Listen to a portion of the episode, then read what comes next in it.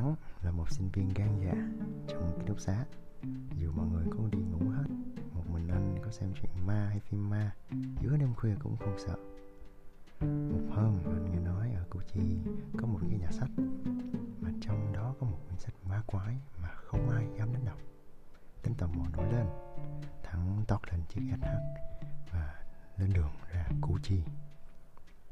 Theo lời hướng dẫn cuối cùng mình đã đến nơi đó là một nhà sách cũ kỹ thắng tiến vào trong chủ cửa tiệm là một ông lão khoảng 80 tuổi râu tóc bạc phơ quần áo sọc sạch trông rất là tội nghiệp. Thấy vậy thắng liền hỏi ông ơi cháu nghe nói ở đây có quyển sách ma quái phải không ông? Nếu có thì ông cho cháu thuê nhé.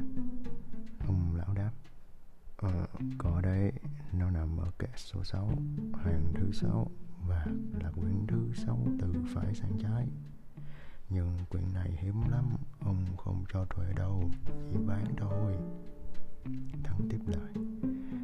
Thế ông bán bao nhiêu? Ông lão trả lời. Định rẻ cháu 25 triệu thôi. Thắng hoảng hốt. Sao đắt thế không? Ông lão đáp. Sách quý mà cháu nó có từ thời ông cố nội ông đấy thằng nghĩ chết rồi. Vội quá mang theo có xu nào đâu. Mà đã đi đến đây rồi chẳng lẽ về tay không mà cậu liền vội nói. Hay là cháu cầm ông con ác này nhá.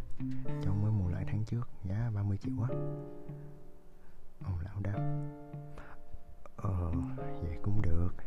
Nhưng mà cháu phải nhớ rằng mỗi ngày chỉ được đọc một trang thôi nhá, đừng có đọc đến trang cuối sẽ chết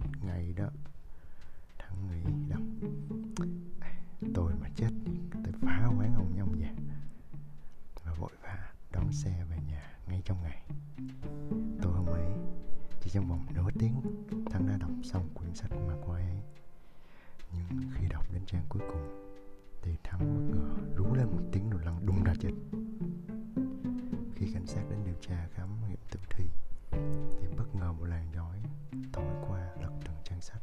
Đến trang cuối cùng thì hỏi ơi, Tái bản lần thứ 69 nhà xuất bản Kim Đồng, giá bìa 2